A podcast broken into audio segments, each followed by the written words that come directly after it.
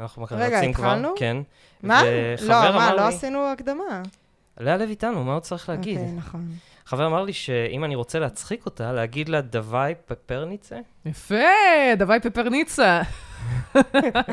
זה עבד. זה שי גולדשטיין, כן, זה רפרנס שי גולדשטיין לגמרי. תסבירי לנו מה זה אומר. דווי פפלניצו זה תווית המאפרה, אבל הוא היה אומר דווי פפרניצה, שזה לא נכון אה. בכלל, אבל זה הגיעה נהדרת. זהו, אז הוא היה מאזין אה, קבוע שלכם. מדהים. משמח. מה קורה? תודה שבאת. אם יש אזעקה, כולנו רצים ארבע קומות למטה למקלט. איזה כיף. יהיה לנו, אנחנו בתל אביב, אז יש מספיק זמן. כן. יש לנו, ברוך השם, חצי דקה, דקה. יש דקה. דקה? נאור יודע הכול. בואנה, מה זה. זה... יש לנו זמן. לסיים את הפרוסקו, כן. זהו, אה, להרוס את הדברים, כן. חבר'ה תיקים. את צוחקת, אבל לפני שני פודקאסטים, אה, יותר נכון שתי הקלטות, אז הייתה שריפה על הגג. כן. לא. ואני כזה, נכון. בואו נרוץ למטה, ונאור, לא. בואו נסדר את הדברים. קודם כל, בואי תירגעי, תנשמי, זה היה על הגג. נסדר את הרמקולים, אנחנו היינו רק... בקומה אה, מתחת לגג. כן, אתם אנחנו- קומה האחרונה, זהו, לאן יש... אין- זה לא אין טוב, זה לאן. מסוכן. אה, בבקשה, תדברי פה עם נאור. למען האומנות. אה, מה נשמע? תודה שבאת. בסדר, אני מוכנה. להתחיל, מה זה, אוקיי. זה... אז אנחנו בסטאלג, ואנחנו קוראים סטאלגים, ואנחנו בסטאלג 13. שבוע שעבר היה פה גיא אדלר. כן. מה ירדן? ואם מישהו יכול, אה, מישהי יכולה להציל את הסטאלג הזה, כן. זאת את. כולם מסתכלים עליי, שלושתכם כזה פונים אליי במקביל. אה, אני לא יודעת, אני לא יודעת מה יהיה אנחנו בהקראה. יודעים, אנחנו יודעים. לעשות את זה כאילו תיאטרלי גם וזה, וממש כן, כן, לנסות... ה- הכל, הכל. יש לי גם כל מיני סגנונות. אני יכולה אה, להיות... כן? את ורסטילית. הבאת props? אפשר... למה? זהו, איזה props, props, מה אני- אני צריכה? אני חייב להגיד שאני הבאתי שוט פעם, ואמרו לי, זה מגעיל, תסלק את זה. אז צודקים? כאילו שום, שום prop לא מספיק טוב בשבילם. למה יש לך? טוב, בסדר, בואו חבר'ה, בואו, אז. סטלג בואו נהיה- 13, כן. מה, מאורעות הפרקים הפרקים הקודמים, תספרו לי. אני ישנתי, אז בבקשה, ירדן, לכו כן, ירדן. מאוד לא אהבה את הספר, אבל... אני אה, חושב שאתה היחיד שהיה בערנות מלאה. כן, יש לנו את מייק בדן, כן. הוא הסופר, אבל הוא גם גיבור הספר, והוא. טייס, היה גם קרב, את גיא אדלר, אמיץ. אני לא יודעת אם הוא חלק מהספר או שהוא רק התארח.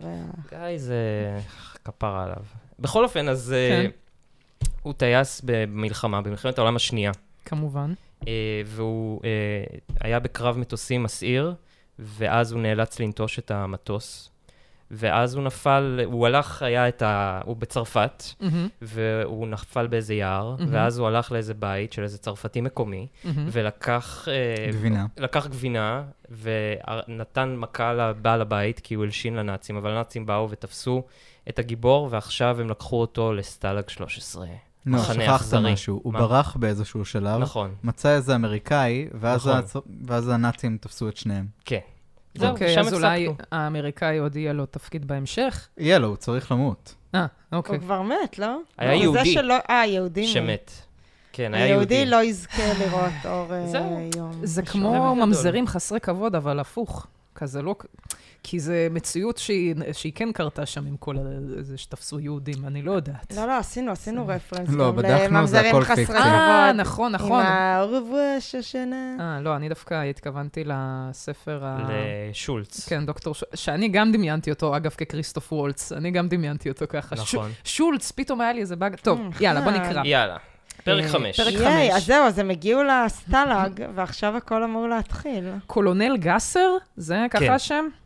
איך שאת. תקראי לו, זה השם. אוי ואבוי. אורי, עוד לא התחלנו, כבר סיימת כוס ראשונה. יש אה, ארבעה בסדר. איזה חגיגה תהיה פה. מרימים כוס ראשונה. קדימה. בבקשה. שב בבקשה, אמר קולונל גסר באדיבות והצביע על כיסא. סיגריה? אדמס נענה ונטל את הסיגריה המוצעת. אדם זה אמריקאי. תיארתי לעצמי. חש סחרחורת קלה בגלל הצום הממושך שנכפה עליו, ושנתלווה לפתע בעשן ניקוטין סורבני. סורבני? Mm. דמעות בצבצו בזוויות עיניו. קולונל גסר בחן אותו בשלווה, ראה את תג יחידת התעופה הבריטית ואת מדי חיל האוויר האמריקני. באופן אישי חיבב אמריקנים והרבה להתרועע עמם לפני המלחמה.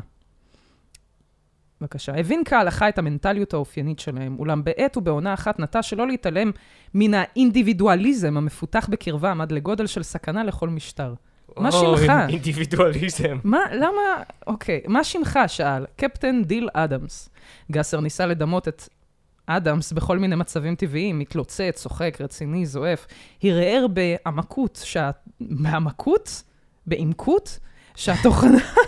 שהתכונה שעלמה ביותר את אדמס הייתה ביטחון עצמי, שהכיל קורט של הרפתקנות, או אולי הרפתקנות שהכילה קורט של ביטחון עצמי. לפעמים קשה לקבוע בצורה מדעית. וזה היה עוד יותר מסוכן. המלחמה הסתיימה, אמר פתאום. אדמס הגביה את גבותיו בהשתוממות. עבורך, הוסיף הנאצי. אדמס מעך את הסיגריה שלו במאפרה והתרומם. שב, קפטן אדמס, גיחך גסר בטון של פקודה. אחר שינה את נימתו כלוליין. מה? איך מגחכים בטון של פקודה? ככה. אוקיי? טוב מאוד, כן, זה ממש סבבה, יש- פה. אחר שינה את נימתו כלוליין המחליף את טבעתו במטרה לשעשע ולמתוח. בנות הברית ספגו מפלות כבדות בנורמנדיה. האם לא שמעת? מפלה בנורמנדיה דומה לסוף הדרך. צ'רצ'יל ורוזוולט לא ירימו ראש אחרי נורמנדיה. אולי אז, אולי אנחנו נערוך פלישה קטנה לאיי בריטניה ונערוך טיול באוקספורד עד לרחוב דאונינג ונכפה על ראש הממשלה לאכול את מגבעתו. האם לא שמעת? קפטן אדמס, אני משתומם.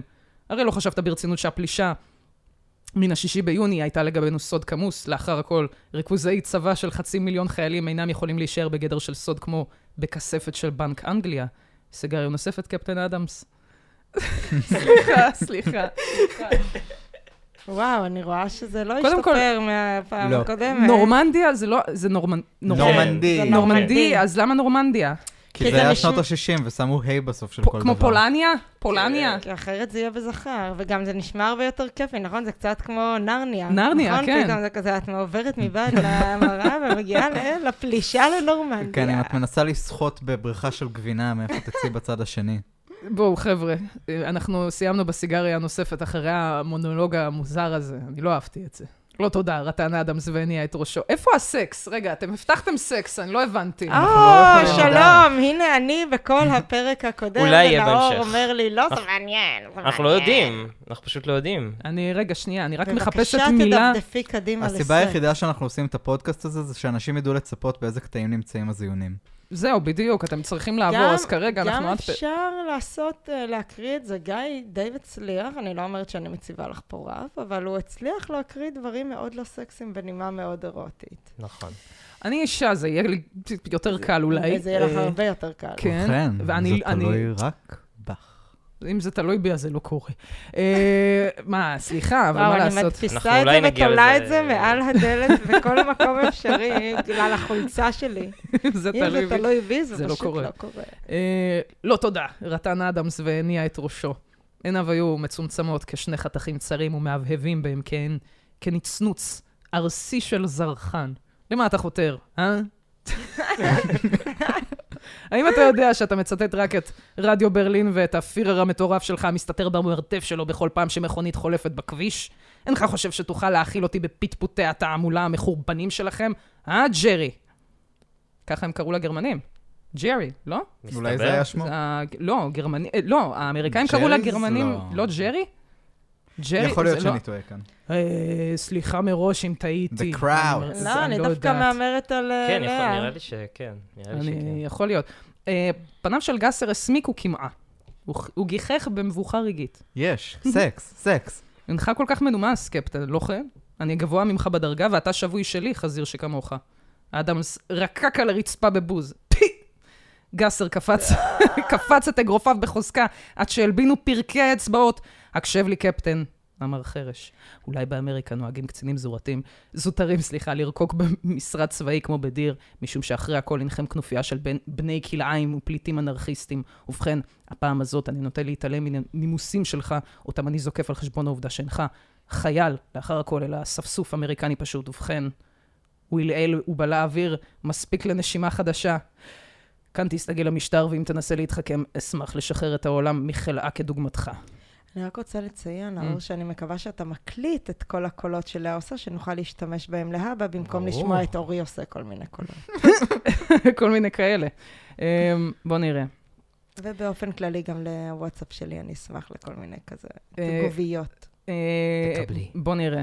עורק עבה השחיר מתחת לאור המתוח על מצחו של אדמס, וכתפיו. התקדרו כגבעה כבדה. קולונל גסר פלץ צחוק צרצר. כמו שאמרתי, המלחמה נסתיימה עבורך, קפטן, ואני אדאג להקפיד על הרגליך. תקבל חמש נקודות נגד חמש עבירות משמעת במחנה. אינני מבחין בין עבירה קטנה או גדולה. אם תוגש נגדך תלונה מצד המשמר, תזקף לזכותך נקודה ותימסר לפירעון באוצר העונשים המותאמים לבני מנך. זה לא יימצא חן בעיניך כל כך. אני מתכוון לעונשים שאמציא לכבודך. ובכן, כפי שאמרתי, חמש עבירות, והעונש עבור העבירה החמישית יהיה מוות. זהו? וככה נגמר אה, פרק חמש. אה, שיחה, אנחנו- אני לא אוהבת את הספר הזה. איפה הבנות? למה זה שיחות בין בנים? אני לא מבינה. אמורות להיות בנות. הבטיחו בנות, תראי את הכריכה, הם מבטיחים. יש פה, יש פה בנות מאוד אה, מרלין אה, מונרויות, כן. בהחלט. אז of אנחנו. מקווים שזה יגיע, אנחנו לא יודעים. תני לנו עוד קצת. בבקשה, להמשיך. כן. כן. הגעת לסוף הפרק? כן, אז תעבירי את זה הלאה. בבקשה. אורי! יש, יש, יש חוקים, יש חוקים, חבר'ה. אני מה, הרגשתי אני שיש רציתי חוקים. לפרגן לאורחת, אבל אורי הוא פשוט אה, חיית אדם. כשמסיימים אה, אוי. פרק, מרימים כוס שנייה. אני- אגב, אני- אה, כולם קיבלתי... שונאים את אורי היום, מה אורי עשה לכם? אני, אף מי אחד זה לא... אורי? לא יודע, דיברו על זה שאבא שלך, הוא עושה דברים כל מיני כאלה של אה, אלן. לכוון פסנתרים. נכון. לא, חוץ שלי. מהכיוון פסנתרים, עוד קצת. כמה תחביבים. מכוון פסנתרים זה המילה עם הקונוטציה, המילים עם הקונוטציה הכי מינית שקראנו ושמענו עד כה. מה קיבלת. ב... הג'יהאד האיסלאמי מאיים לירות לתל אביב בשעה תשע, אז רק שתדעו שיש אה, לנו... אה, כמו אתמול. לא, הוא אמר בכללי תשע, עכשיו זה תל אביב ספציפית, אז אה, אה, בואו נמתין לראות. אנחנו נעשה מקסימום קאט. נכון? כאילו, כן. להפך. זה יהיה כמו. קלוברפילד, איך קוראים לסרט הזה? אנחנו ניקח כן, את כן. זה איתנו. יהיה את. הסאונד של. חבר'ה, חבר'ה, חזרנו מההקלטה ונאור לא איתנו. נפל טיל, אבל ההצגה חייבת להימשך. בבקשה, אנחנו כאן בשבילכם. פרק 6. פרק 6. כן. מייק בדן קרס על קח את החול הרך. המיקרופון אליך קצת. אה. ככה, כן. מייק בדן קרס על החול הרך ונשען מול כותל צריף מספר אחת. השמש עברה זה מכבר את נקודת השיא של הצהריים, ולמפיק עדיין חמימות נעימה שנסחה עליו נמנום. מבין שמורות עיניו המכווצות היה ניתן לו לראות את חצר המחנה ואת השבויים המתגודדים סביב שלושת השבויים החדשים, ושותים בצמא את דבריהם. עפעף והביט בגדר המחושמלת, סקר את צריכי המגדלים הקודרים ואת קניהם של מכונות הירייה שהציצו מבעד לחרכים. נטל בכפו קומץ עפר והניח לגרגרי החול להישמט מבין אצבעותיו, ונזכר באופן מכני בבריכה. עד כמה הספר הזה משעמם, עד כדי כך שאני רוצה שיראו טילים על תל אביב, כי יהיה לי תירוץ לרוץ למקלט ולעזוב את הספר. יותר אקשן במציאות, מה כן. זה? ירדן, די, את, את זה מפריעה לנו... פורנו ל- נאצי, איך זה לא... את- אנחנו מנסים כאן לגרום לאנשים להירדם בלילה. יש לנו בדיוק ספר אחד שהוא טוב לאנשים שרוצים לשמוע את הפודקאסט אתה לפני צודק, השינה. אתה צודק. אז בואו ניתן להם, יש לי כאן עוד אה, ערימות של תיאורים. ללא שום דיאלוג. אוקיי. אז בבקשה. טייסים רבים התפארו בקסקרטיני החיל בעלילות הבריחה שלהם. מייק בדן לא זכר את מירב הסיפורים, אולם מתוך התרשמות שטחית נדע לדעת שדרך המחילה תת-קרקעית היה האופן הבטוח ביותר להתחמק במחנה סגור. The more you know. זה הוא נכון, אגב. בחש עוד קמעה באפר הרך, קמעה, וקיווה בהתעוררות פתאומית שמבנה השכבות אינו כה פריך כמו רובד החול העליון, מכיוון שאז קיימת סכנה בלתי פוסקת של מפולת, וטוב ומוטב לגנוז את הרעיון בתחילתו.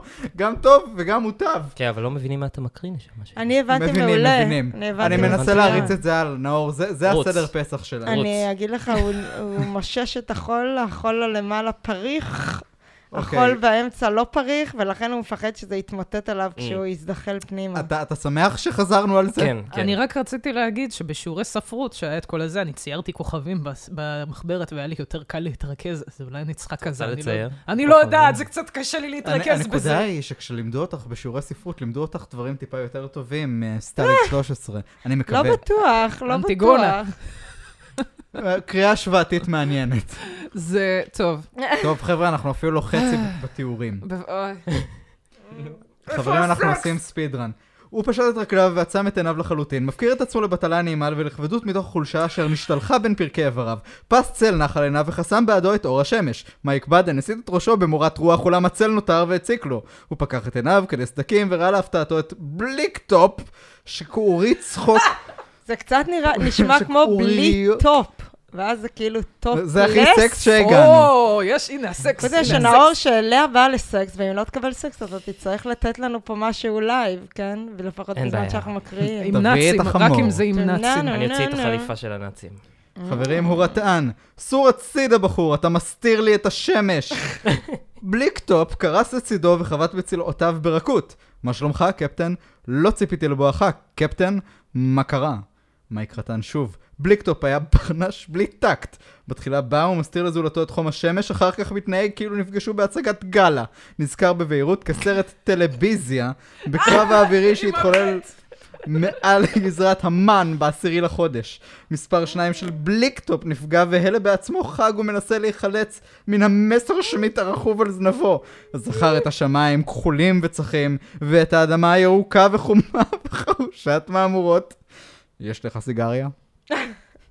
מעשנים. סיגריות בלי הסקס. אני לא מבינה, למה אי אפשר רק לעשות החלק את הרע. הסקס? אבל. השמיים כחולים, השמיים. כן, קיבלנו תיאור של. השמיים והאדמה. חבר'ה, זו לא יצירת. מופת. בוודאי, קפטן פשפש בכיס מכנסיו ושלה בדל סיגריה מעוך. אני חייב לך תודה, קפטן מלמל. הצלת את חיי אותו יום, זה היה מעשה חברי נאה. נאה. אה, חיפה סטליג 217. שכח זאת. כמה זמן אתה במחנה הארור הזה? המשמרות הגרמנים לכדו אותי סמוך לנפילתי. קפטן, לא היה לי מול... לא היה לי מזל להיחלץ חזרה. שבעתי מן המחנה הארור הזה כבר שלושה ימים ולילות. שבעתי? אם כי דומה שהמקום יותר... כי המקום דומה יותר למושב של פנסיונרים. מושב של פנסיונרים? רקק בדן, פו, פו, פו. כן. תלמדי אותי מאסטר לאה. זה רק להיוולד רוסי. מה בקשר לבריחה? מי יושב לא בוועדות. הבריחות במחנה הארור הזה? אין ועדות בריחות, קפטן, השיב בליקטופ. לא בורחים ממחנה 13, אם לא אמרו לך זאת עדיין. בדן נחר בבוז וקיפל את ברכיו. מה? קיפל מה? הוא? נחר בבוז, כן. ואז קיפל את ברכיו. Hmm. אולי לא ברחו, אבל אתה הולכים לברוח, בחור. אינני מתכונן להמתין כאן לגמר המלחמה. אני מלוכלך. לא התקלחתי כבר עשרה ימים ולא החלפתי בגדים במשך אותו פרק זמן. ואני רעב, משום שלא אכלתי ככה, מזכיר לי שירות בצה"ל. ואני מדוכא, מכיוון שהייתה לי פגישה עם חתיכה ב-13 לחודש בשעה 9 בערב ולא הופעתי. לכן אני הולך להתנדף מכאן ולא אכפת לי אם יש לכם ועדת בריחות, או שאתם מצטרפים לליגה למען צער בעלי חיים. אני לא מבין, הוא הגיע למחנה והוא מצפה לוועדת הבריחות? כן, זה גם היה בסטלג 217, Mm. אני בעיקר מרגיש שכאילו שום דבר כאן לא קשור לשום דבר אחר שהוא שקורה הכריז על כאן. עצמו כקצין הבריחות הראשי של המחנה בדיוק. בסטלג? כן, הוא... בליקטופ שלה מכיס מכנסיו קרום קשה של לחם שחור, הושיט את הקרום לבדן בנדיבות. נשאר לי מארוחת הצהריים. לא היה לי תיאבון, אני משער. בדן התבונן בו רגע, מנסה לתהות על קנקנו אם איננו מתלוצץ או מלגלג. אחר נטל את הקרום ולעס אותו במהירות. תודה, בחור. מאיזה תפריט אתם נהנים כאן, כאן בעצם? מה קורה שאל. כאן? בליקטופ הביטו בחמ- בחמלה. בבוקר מי רפש עם קליפות של לימון ופרוסת לחם. בצהריים שוב מי רפש. מעניין. מזכיר לי את המטבח של בית אימא, המטבח הפולני. זהו, ממש. אולם יוצקים פנימה תבלינים אחרים, וקליפות של תפוחי אדמה, וקוראים לזה מרק ירקות. ובערב, שוב תה עם קליפות של לימון ופרוסת לחם. כמו הדיאטס של החרדן. הלוואי. הוותיקים מספרים שפעם בשבוע נותנים בצהריים סוליות ישנות של מגפי הצבא בתור סטיק, ופעם בשבועיים אוספים מן האשפתות של כל הצבא הגרמני את כל הירקות הרקובים ושולחים לכאן את הבררה. די. המילה בררה מופיעה פה? כאילו זה בית ריש ריש היי ותראי, כן, זה היא בררה. אפילו, היא אפילו נמצאת בכאילו התאמה מיוחדת. איפה? איפה? רגע, רגע. הנה, הנה, איפה? הנה, הוא כאן. שנדע שזה בהגה, את בסלנג. הבררה. כן. זה- ש- שזו שאלה, כי כביכול הספר הזה מתורגם. הוא לא, אבל הוא כביכול מתורגם. אז מה הייתה האלטרנטיבה לבררה באנגלית? למישהו יש רעיון? באנגלית? הוא לא באמת מתורגם. אה, לא, ברור. הבנתי כבר את הטריק הזה עם התרגום. אה, מאזינים בבית, אנא תעזרו לנו. כן. אם אתם חושבים על אה, תרגום טוב לבררה, אנחנו נשמח לדעת. רבע. שעה לטילים, קדימה. אני חושב שזהו בערך, קפטן. לא טוב, כל כך. מה? מה? מה? עוד סיבה מדוע עליי לשוב הביתה. אמא שלי תתהפך בקברה אם תדע מה נותנים לי לאכול. אמא שלך אנגליה, אחי. בליקטופ שתק והושיט את עיניו על צריכי המגדלים, בבסיס התעופה בבית לא חיבב במיוחד את מפקד הלהק שלו, אולם שינה את דעתו באוויר בעשירי לחודש כאשר ראה מעליו את מטוסו של באדן נופל מן השחקים כעית, ונחלץ להכות את הגרמני שהתיישב על זנבו. בליקטופ היה סקוטי רחב גרם ורחב לב, הוא הפנה את מבטו... אוקיי. הנה.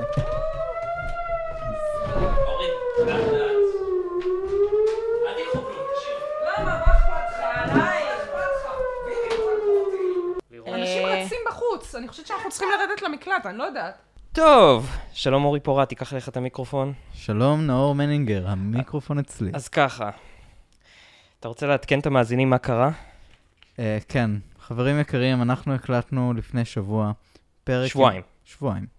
פרק עם לאה לב, אה, סטלג 13, הסטלג הראשון שאי פעם נכתב. וכפי ששמעתם, וכפי ששמעתם, אה, בדיוק ביום הראשון של ההקלטה היה היום הראשון של המבצע הנוכחי בעזה. נכון, אה, טילים נפלו על תל אביב, ואנחנו נמלטנו למקלטים ומצאנו את עצמנו במקלט, עם אה, בקבוק יין. לאה ולאה לב. fucking לב.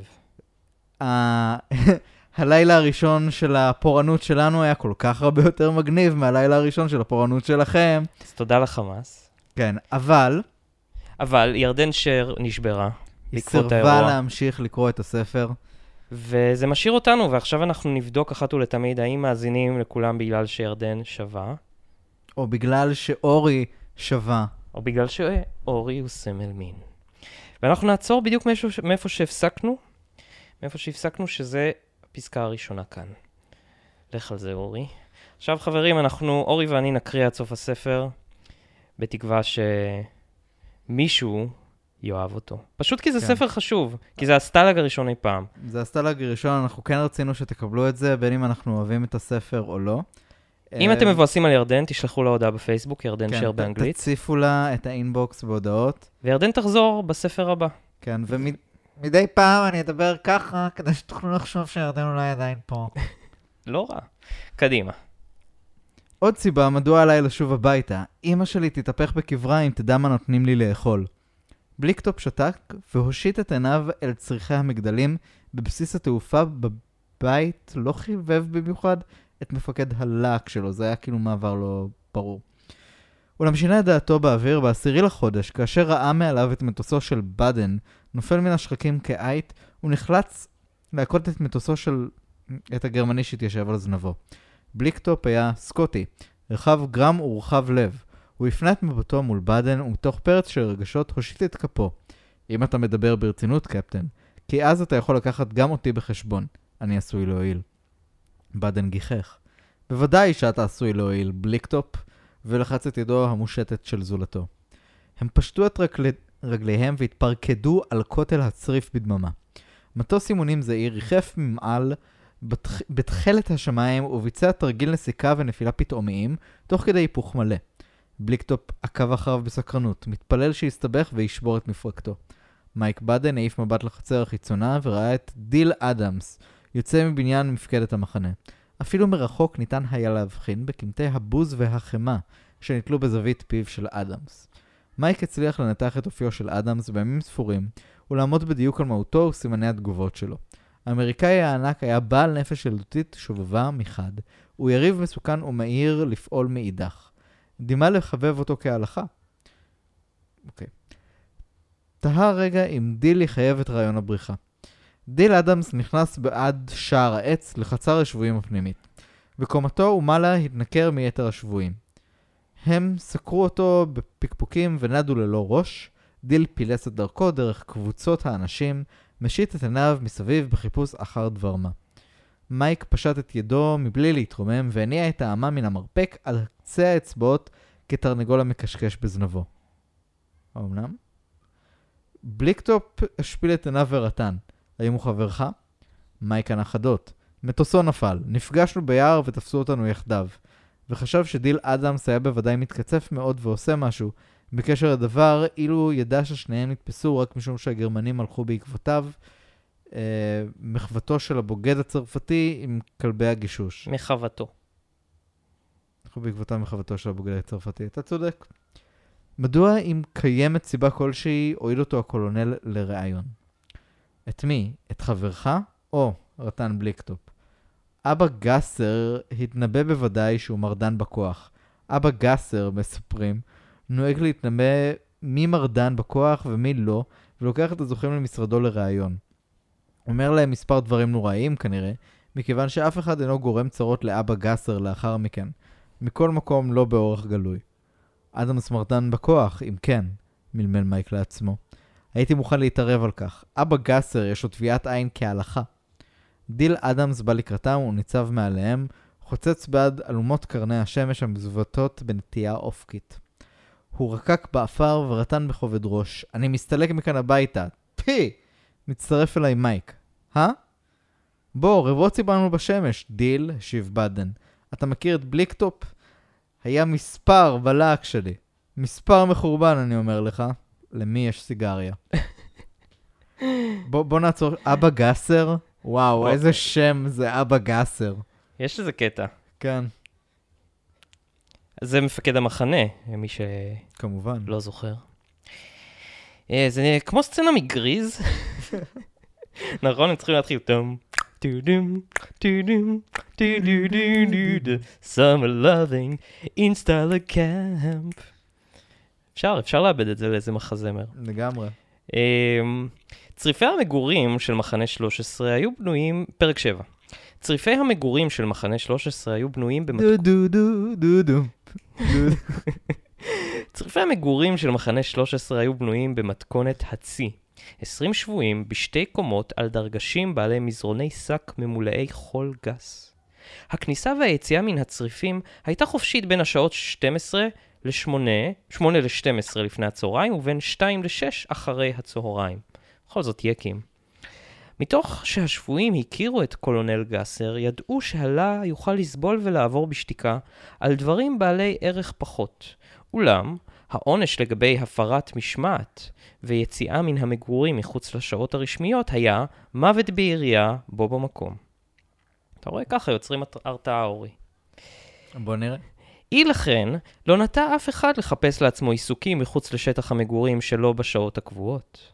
הוותיקים סיפרו שבתחילה היה ברנש אוסטרלי, אשר הימר במנת הצהריים שלו לקפוץ החוצה לאחר חשיכה ולעשות את צרכיו בצריף המקלחת הצמוד לצריף מספר 4. זמן מה לאחר מכן סברו שהאוסטרלי פשוט שינה את דעתו בחצות הלילה וחצה איכשהו את הגדר החיצונית במקום להגיע למקלחת ולחזור. אולם קפטן אל... אלנדורפ, שאימץ קשרי מסחר הדוקים עם השבויים, נראה פעם כשהוא עונד על פרק ידו את שעון הפלטינה השוויצרי של האוסטרלי, אך הפסיקו לערוך הימורים בדבר קפיצה החוצה אחרי שקיעת החמה. פעמיים בשבוע היו שלושה שבויים חוצים את השער שהפריד בין החצר הפנימית והחיצונית, וקרבים לטפל בגינת הפרחים של, של, פעמיים של, קולונל גסר מאחורי משרדו.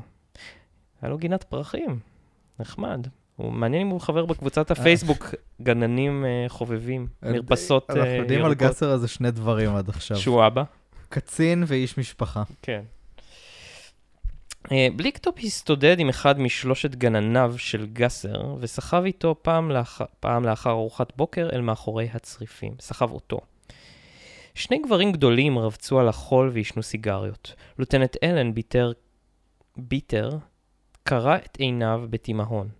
בליקטופ קרץ לו בעידוד ורמז לו לתפוס מקום סמוך לכותל. לא, אין, אין לי מושג מה קורה פה. מייק בדן התהפך על בטנו והציץ באורח, באורח. פיטר לא חש בטוב כל כך. עיניו החודרות של בדן פילחו את קרביו כקרני חשמל הזאת, ועמדו על קנקנו כהרף עין. בדן הושיט את כפו. מה שלומך, אחא? עם א' בסוף. צריך להחזיר את המילה הזאת. כן. לאן נחה הלכה? הם רבצו שעה קלה, משוחחים על דה ועל הא בעצלות, וביטר התחיל לתמוה מדוע נתבקש להצטרף לחברתם.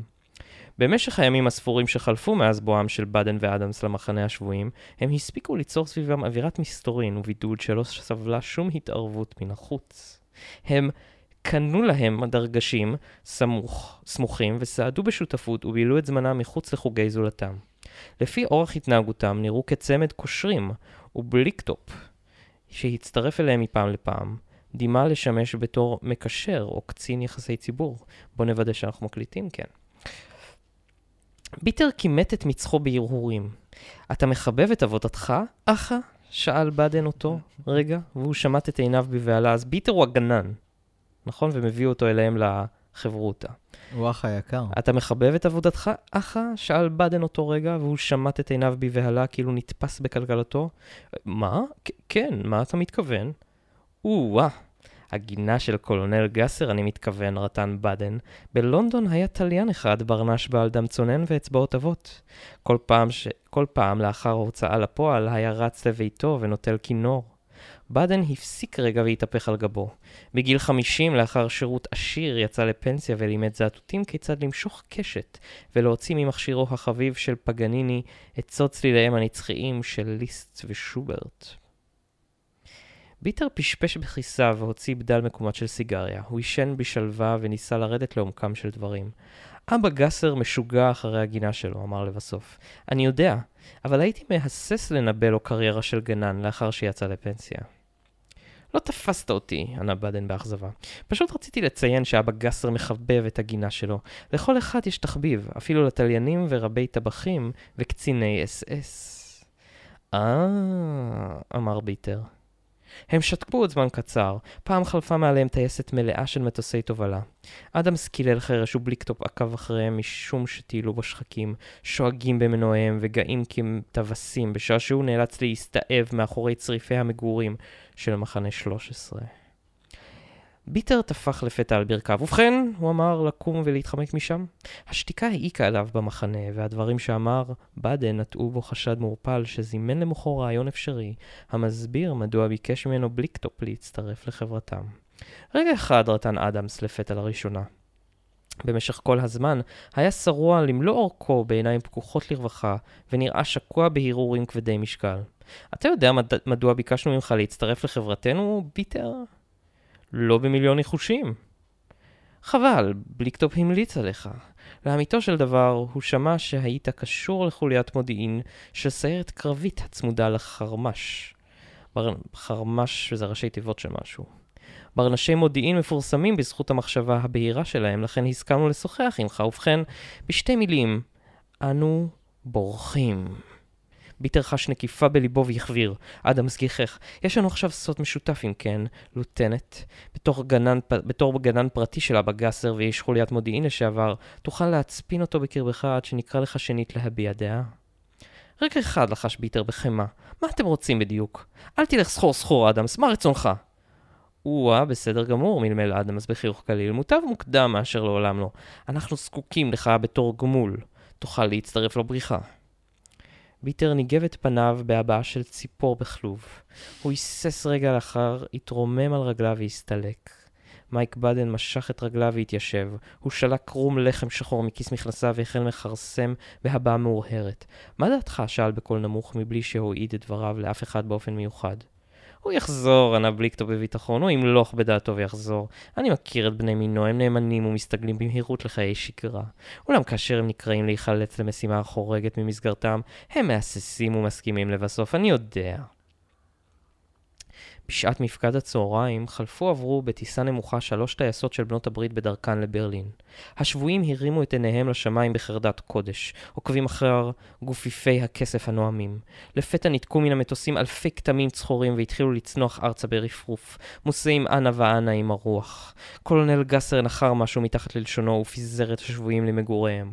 אותו יום בוטלה היציאה מן הצריפים בשעות אחר הצהריים והאנשים הציצו בעד לסדקי העץ וראו את כל חיילי המשמר במחנה מלקטים מעל האדמה את כרוזי התעמולה, שהושלכו על ידי מטוסי בנות הברית ושנועדו למעשה להנביט את זרע המבוכה בקרב התמיכה הלאומית הגרמנית שבעורף. בשעת מפקד הבוקר הייתה החצר הפנימית מטוהרת, וקולונל גסר נהם משהו אודות הרייך השלישי הבלתי מנוצח ואודות הפירר, אשר עיניו צופות תמיד הלאה, למען עתיד הגזע האנושי המובחר.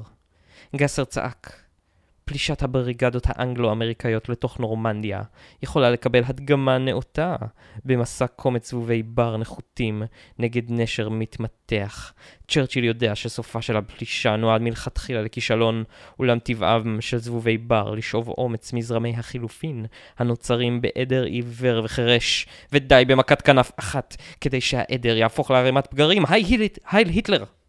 צרח והצדיע במועל יד. וואו, וואו. משהו, משהו, משהו, זבובי עפר, זה מה שהבנתי מכל הדימוי המטומטם הזה. כל, הד... כל הדימויים שלו מעולם הגננות. דממת אפסיים קידמה את הצדעתו, ועיניים מתנוצצות בבוז. בבוז. אוי, לא. רק אני, לא אני בוז. שונא עיניים שמתנוצצות בבוז, זו. הסיבה הכי גרועה לעיניים להתנוצץ ever. תן לנו את פרק 8, אורי. בבקשה. פרק 8. דיל אדמס מצא מאחורי הצריפים כרוז נייר שנשמט מעיניהם הקנאיות של חיילי המשמר. הכרוז היה ערוך בנוסח של דין וחשבון צבאי ופירט את מספר האבדות שנחל הצבא הגרמני במישורי צרפת במסגרת תהליך שחרור אירופה. הכרוז פירט את רשימת השבויים הגרמנים ואת נזקי הרכוש ושטחי האדמה שנגאלו. הכרוז השווה את עוצמתן הצבאית של בנות הברית נגד עוצמתה הצבאית המדלדלת של גרמניה, ואורכי התעשייה הנפוחים שלה, אשר אינם מסוגלים יותר להאיץ את קצב הייצור ולהדביק את הצריכה. לבסוף הודפס קול קורא לעם הגרמני בעורף, להשליך מעליו את קורי העכביש המדבקים של הלאומיות הנאצית המזויפת, ולהטות שכם עם צבא השחרור של בנות הברית נגד שרידי פלוגות האס-אס וחטיבות התעופה הנאציות המצייתות באופן ישיר להוראותיו של היטלר המטורף, היורק מפיו של היטלר המטורף, היורק מפיו קצף מסריח בשעת נאומיו, ומסתתר מאה אמות באדמה בתוך מקלט של בטון מזוין מיראת צילו. מעניין. קח את זה, אדולף. אחלה קופי למודעה. בעמוד הנגדי הייתה מודפסת מפת אירופה וחצים אדומים המציינים את תנועת בנות הברית לליבה של גרמניה. אדמס קרא לבאדן והראה לו את הכרוז. מייק באדן קרא לבליקטופ ששיחק באותה עת כדורסל ונאלץ לפרוש. בליקטופ קרא ללוטייננט אלן ביטר. הם רבצו מאחורי הצריפים בעיניים עצומות כאילו ללא כל עניין בעולם. במרחק 80... במרחק 80 יארד, אוקיי, בלי א'. במרחק 80 יארד לפניהם התרומם מגדל שמירה קודר, ולוע של מכונת ירייה כיסה אותם באיום. מייק בדן היה זה שהגה את הרעיון המשעשע לחבל תוכניות מול צריכי המשמר כדי להתאים את הצידוק לסכנה שנטלו על עצמם ולצחוק מול חיילי האס-אס החמושים. המלצה חמה. אוקיי. ביטר סיים לעיין בקרוז, התעמול, בקרוז התעמולה ומסר אותו חזרה לאדמס. אינך חושב שזוהי האמת? לחש בערעור. ביטר שהה במחנה 13 מיום היווסדו, כלומר מתחילת המלחמה, ואיבד מכבר כל תשוקה לשנות את גורלו או להתנגד למציאות.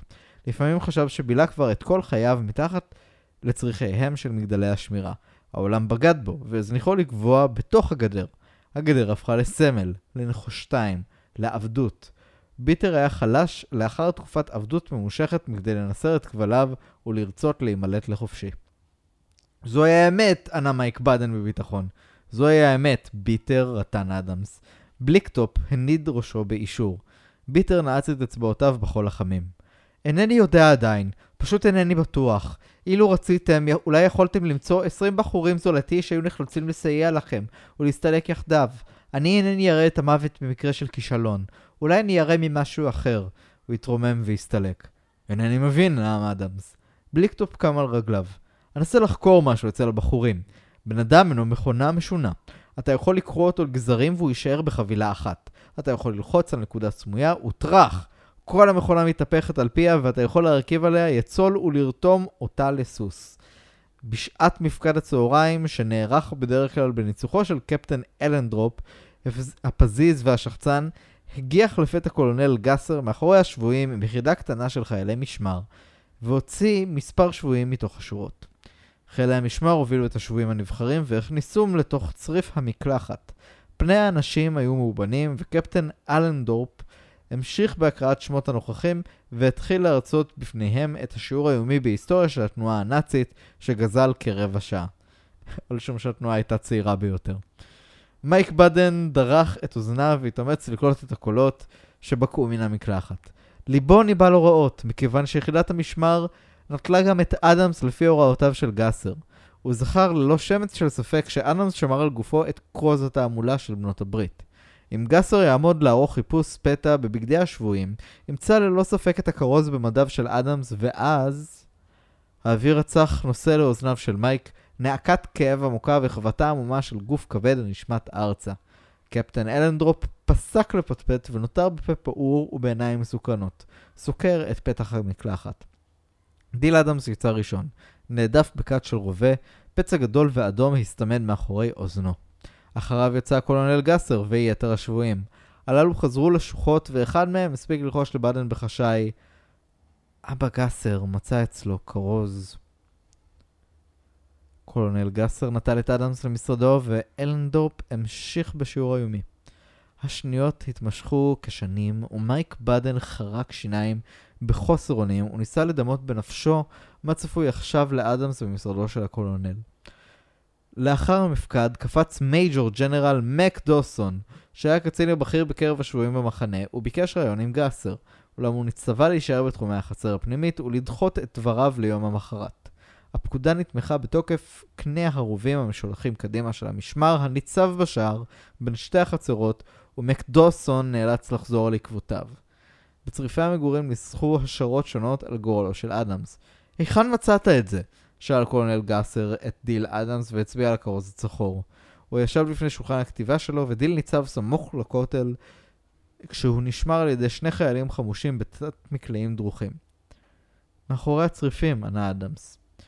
מקרא זאת מלבדך, הוסיף גאסר ש... שאלה והמשיך לצפות באדמס בהבעה של חתול זועם, המשתעשע בעכברון מקוצה מחמת המיאוס. מתוך אמונה במקריות, הניח גסר שאי, אלו כרוזי תעמולה נמלטו מעיניהם הבולשות של חיילי האס-אס שלו ונותרו בחצר הפנימית. מתוך חושו הנבואי הסיק שאם שרדו אי אלו כרוזים מונחים בחצר, כי אז יפלו לידיהם של השבויים. הוא ביקש למנוע את הדבר, ובמקום לערוך חיפוש כללי במדי השבויים ולהפוך את צריפי המגורים,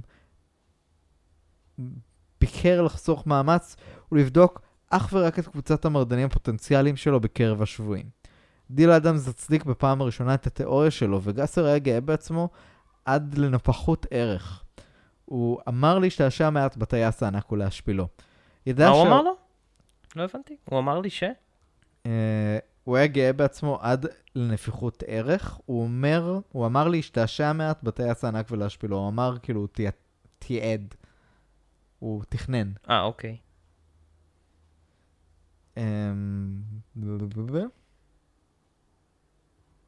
הוא אמר להשתעשע מעט בטייס הענק ולהשפילו. ידע שהאורח הטוב, ב... אה, ידע שהאורח הטוב ביותר להשפיל בעלי גוף היה בהלקאה גופנית. wouldn't you know. הוא נטל בתנועה מדודה את כסת הדיו שהייתה מונחת על שולחנו ושקלה בכפו, ואחר הטילה ישר מול פרצופו של אדמס. כסת הזכוכית חבטה במצחו של אדמס בציל קשה. פונק. חבורה אדומה צצה במקום הפגיעה. אדמס התנודד קמעה, אולם לא הניד עפעף. טול את הכסת, רטן גסר. אדמס היסס. קולונל גסר פתח את מגירת שולחנו והוציא אקדח. הוא פתח את הנצרה ואיזן את הקנה. טול את הכסת. אדמס התכופף ונטלה. אחד מחיילי המשמר זינק ובעט באחוריו, ואדמס מעד והשתטח אפיים על על גחונו. גסר צחק בשפתיים קמוצות ומחא כף. קום אמריקני ארור! נחר. אדמס התרומם על רגליו והתיישר. שריטה נוספת הסתמנה על פניו, ומבט אפל שכן בעיניו. כתפיו העצומות היו מחודרות כגבעה נשגבת, וגסר נרתע רגע בעל כורחו. אחר נופף יד לחיילי המשמר, והם נטלו את אדמס לחדר סמוך, אשר כתליו היו אטומים, ודלתו הייתה מצופה לוחות פלדה אפורים. שום חפץ לא ריהוט, לא ריהט את החדר, פרט למנורת חשמל גדולה המוגנת על ידי רשת פלדה במרכז התקרה הרחק מהישג יד. חצי תריסר חיילים נוספים התווספו בחדר. הם קשרו את אדמס באצדעות ברזל והחלו לחבוט בו בכתות רוביהם. ממשרדו הציץ קולנל גסר במחזה באמצעות צוהר סמוי ומלמל בין כלאיים ארור, והחיילים ריסקו את, צ... את צלעותיו של אדמס וקרעו את בשרו רצועות רצועות עד אשר התעייפו. אחר השליכו את גווייתו הנפוחה ומחוסרת ההכרה בחצר, הפני... בחצר הפנימית, והיא הייתה מוטלת למעלה משעה בחום היום, והזבובים ריחשו מעליה. בשעה שתיים אחר הצהריים, כאשר נפתחו צריפי המגורים, נטלו את גווייתו של אדמס וניקו אותה מן הבוץ והדם. הוא היה מחוסר הכרה עד שעות הלילה המאוחרות, ואחר החל לדמם. מי מן השבויים ששירת בתור רופא צבאי, בדק אותו ומצא שלא היו שברי עצם בגופו. אולם נגרמו מספר פצעים פנימיים ואיברים חיוניים נחבלו. אותו רופא צבאי קנה מאת אלנדורפ סמי מרפא, ועכשיו השקו את אדמס בנוזלי רפואה וחבשו את פצעיו. לוטננט ג'נרל מקדוסון הצהיר שהוא יכתוב לצבא האדום, ובליקטופ נשבע לרצוח את קולונל גאסר. לפנות בוקר שמעו את זמזום המטוסים החוזרים מברלין המופצצת. רק אז נוכחו לדעת שהייתה גם מלחמה מחוץ לחיי העבודה וההשפלה בשבי. בנות הברית כיוונו את עקב המגף לקודקודו של הנחש הנאצי, ורמסו את מפעלי התעשייה שלו בעורף, ושיבשו את מסילות התחבורה, והנחש נאנק והתפתל, מורעל בארסו. אדמס לא קם למפקד הבוקר, וקולונל גסר פקד על חיילי האס-אס להוציאו מן הצריף. הם גררו אותו והטילו במקום הקבוע על האדמה, וקסר ענה במקומו נוכח. אלן ביטר חצה את השער שהפריד בין שתי החצרות וטיפל באותו יום בגינת הפרחים הפרטית של גסר. הוא נזכר בדבריו של מייק באדן אודות התליין אשר נהג להחליק קשת על מיתרי כינור ולאחר... אה? לאחר כל הוצאה לפועל ודימה להבין לרעו, לרעו של באדן. הוא הביט על השער החיצוני בגעגועים ויכול היה להבין בבהירות מדוע היה מסוגל להיות לעזר בבריחה. בצהריים התקשר עם באדן בצריף מספר אחת ואמר בשלווה, כאשר אדמס יקום, אמור לו שנמלכתי בדעתי. אתן לכם יד בבריחה ככל שאוכל. באדן הושיט לו יד, ואלן ביטר לחץ אותה בעוז. תשמע, אני טועה אם לשרוד. ספר מעפן, וואו. אני שוקל... אה, אני חושב מחשבות. אני חושב מחשבות. תשמע, זה הסטלג הראשון, אנחנו לא יכולים לא להקריא אותו. אני אנחנו לא. חוטאים לכל הפרויקט, זה נכון, הוא מסריח. זה לא שהדברים האחרים שקראנו היו מי יודע מה טובים. אבל זה ממש ממש רע, חברים, אנחנו לא היינו עושים את זה אם זה לא אתם. אז בבקשה, בואו, תעודדו את נאור. נאור, נאור. אני לא יודע אם אני מסוגל. אני לא יודע אם אני מסוגל. טוב, חברים, אני ניסיתי. אה, אנחנו, גם יש לנו, טוב, את הפרק הזה אנחנו יכולים לסגור, כי יש לנו את להלב, פלוס זה, זה מחזיק פרק. והאם יהיה עוד פרק? בואו נגלה. טוב, חברים, אז ככה, לאחר דיון מעמיק, הוחלט שאנחנו לא נסיים את נכנעים. הספר הזה. אנחנו אנחנו נתנו נכנעים. לכם טיזר. אם יש משוגע אחד, אי שם, שאהב את מה שהוא שמע, ורוצה לגמור לקרוא את הספר הזה, אני חייב להגיד לכם שאם נאור הוא זה שאומר לכם שכאילו אתם משוגעים מדי בשבילו כן. סטלג, אז הרמה שלכם היא נורא בעייתית. אבל כן. אפשר להשיג... אה, כן, אז מה ש... אם אתם אה, בכל זאת רוצים לקרוא את הספר הזה, אני אשאיר לינק ש... של... לאתר של הספרייה הלאומית. אתם ממלאים טופס שם, ומצהירים הצהרה שאתם מעוניינים לקרוא את הספר הזה לצורכי מחקר בלבד, ואתם מקבלים עותק סרוק של הספר, אוקיי? אז אנחנו מצטערים שאנחנו פורשים ואנחנו אפסים, ועוברים לספר הבא. אף אחד לא היה יכול להציל את זה. אף אחד לא היה עושה את זה יותר טוב מאיתנו. לפעמים זה לא עובד, חברים, אנחנו מצטערים. לא רוצים בכוח, לא רוצים בכוח. אז uh, נמשיך בספר חדש עם ירדן ועם לאה ועם עוד אורחים ועם פחות מייק באדן. ועם פחות מייק באדן. יאללה ביי. ביי.